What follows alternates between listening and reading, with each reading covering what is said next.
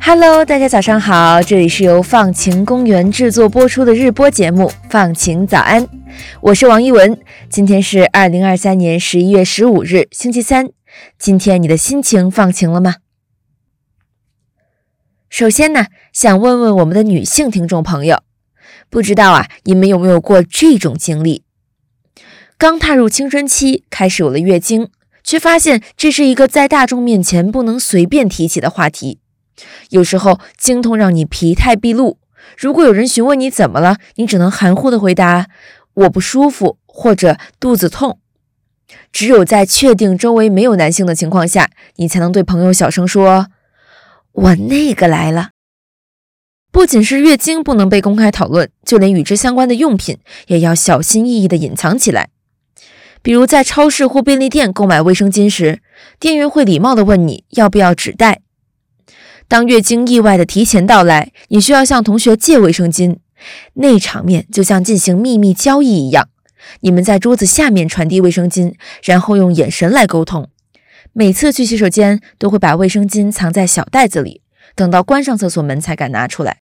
月经这么普遍的生理现象，为什么在大多数情况下都成了禁忌，不能被公开讨论？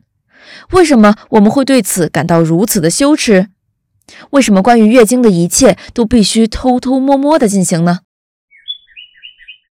我最近读了一本书，书名叫《像女孩那样丢球》，里面就谈到了月经羞耻这种现象。这种羞耻感或许源于我们生活的社会对于干净和得体的身体有着一种既定的期待，这种期待却往往是以男性或没有月经的身体为模板的。在这种观念下，我们会把流经血的身体看成不干净的和失控的，把这种社会压力内化，让自己处在一种时刻需要隐藏月经的状态当中，以符合社会对于正常身体的期待。这种需要隐藏月经的压力，无疑让我们在经期时过得焦虑不安。我们得时时刻刻关注自己身体的感受，就像在等待一场可能随时降下的雷暴。一旦有任何不对劲的迹象，就得立刻找个无人的角落，检查自己是否因为经血而导致衣物污染。如果不小心让饱满的卫生棉沾染了衣物，我们就得立刻用卫生纸擦拭，并且找种种方法来遮掩已经沾血的部位，例如塞进裤腰、调整背包的位置，或者绑一件外套在腰间。二零一九年的国际妇女节，联合国的人权专家发出了一个声明。指出，因为刻板印象而来的月经污名和羞耻，已经严重影响到女性和女孩的各种人权，并且强调女性的月经健康不应再是禁忌。在民间，月经平权运动也开始陆续出现。二零一四年，德国的非营利组织 WASH 联盟发起了世界月经日，日期选在了五月二十八日，因为女性平均的经期长度是五天。月经周期的平均是二十八天。在每年的世界月经日，有一群人不仅公开提倡月经议题，还大方的邀请大家参加以月经为主题的狂欢节。从小到大，我们的社会总是以各种方式告诉女生，月经来的时候不能拿香，不能拜神，认为月经是不洁的，参与宗教活动就是对神明的不尊重。但今天，有越来越多的人在挑战这种观点。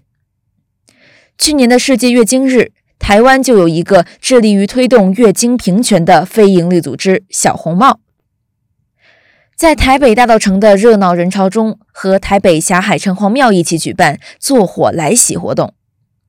他们鼓励大家穿上红色的服装，一起清洁庙宇广场，以此来挑战长久以来的禁忌说法：月经来潮时的女性不能进入庙宇参拜。而在城市的另一边，华山文创园区也在举办活动——月经狂欢节。在那里，你可以品尝形状像棉条的甜点，体验经痛的感觉，继而学会尊重与理解每一位女性的经验。其实，世界上很多地方都有属于自己的月经文化和仪式，让月经成为一种可以分享、可以庆祝的体验。比如在日本，女孩第一次月经来的时候，妈妈会为女儿做一种叫 saki 汉的红豆饭。在以色列，当地的传统是让初潮女孩舔一匙蜂蜜，象征未来的月经可以更顺利。在冰岛，妈妈会为女儿烤一个红白色系的蛋糕来庆祝。在美国，妈妈会细心挑选一件礼物，然后带着女儿一起外出吃大餐。这些都是让月经不再是以往认知里不洁或者是羞耻的事情。让大家都明白，月经其实是女性生理健康的标志，也是生命的起源。我们应该感到骄傲，并且尊重每一位女性的经验。归根到底啊，月经不应该是一个被忽略、被忌讳的话题，它应该是一个被理解、被接受，甚至是被庆祝的。所以，我们更需要正视它的存在，并找到方法与之共存。月经教育应该从小扎根，鼓励更多人抛开月经框架，勇敢畅谈月经，帮助每位女性建立“来就来，无所谓”的态度。更重要的是，不只是月经，我们应该接纳我们身体的每一部分。我的身体，我决定，是一种生活中必须的思维。其实，月经对于女性来说，不仅是女性生育能力的体现，也能够促进我们身体的造血、平衡雌激素等。甚至可以说是女性健康的晴雨表。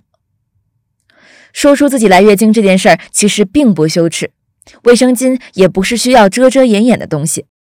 我们每一个人都应该去尝试打破这种本不应该存在的羞耻感。当我们来月经的时候，可以大大方方去买卫生巾，再也不会因为说出“月经”二字而被当成异类。不知道听完这些，你会不会也想要参加月经狂欢节呢？你还知道什么与洗刷月经羞耻有关的有创意的做法吗？欢迎在小宇宙评论区与我们分享哦。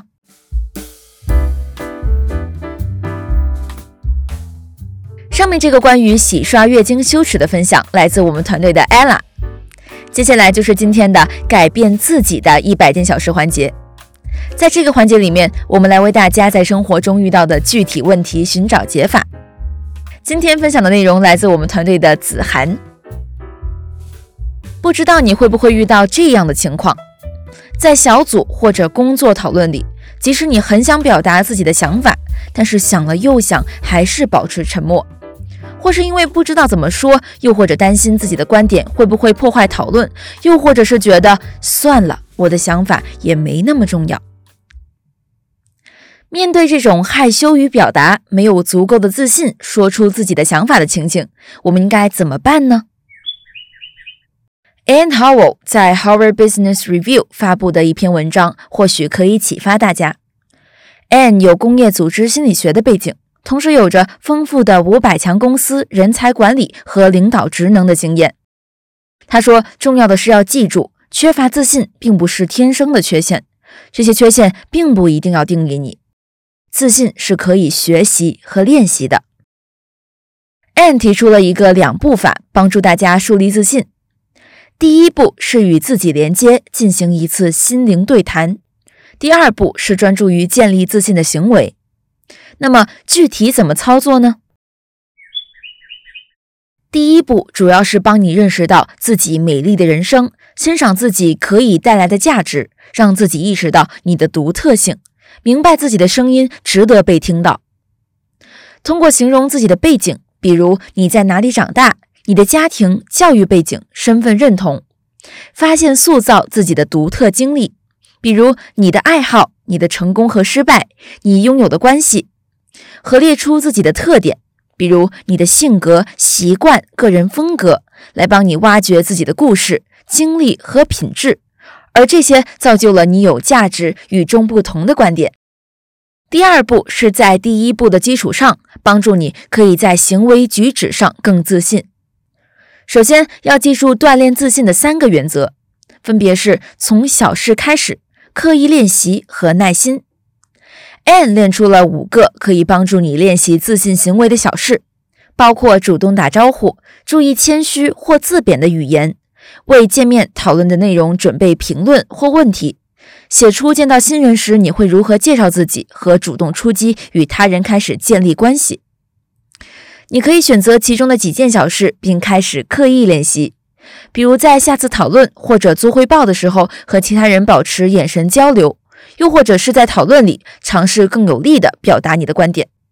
最后，你要有耐心，要知道学习一种新的自信的心态和行为需要时间和练习，但一旦你付出时间做出改变，你就会变得更好。自信不是傲慢、争论或者好斗，也不是让你变成一个全新的人。相反呀，它是关于以一种让你感觉舒服的方式来表达自己。希望大家都可以自信的说自己想说的，做自己想做的。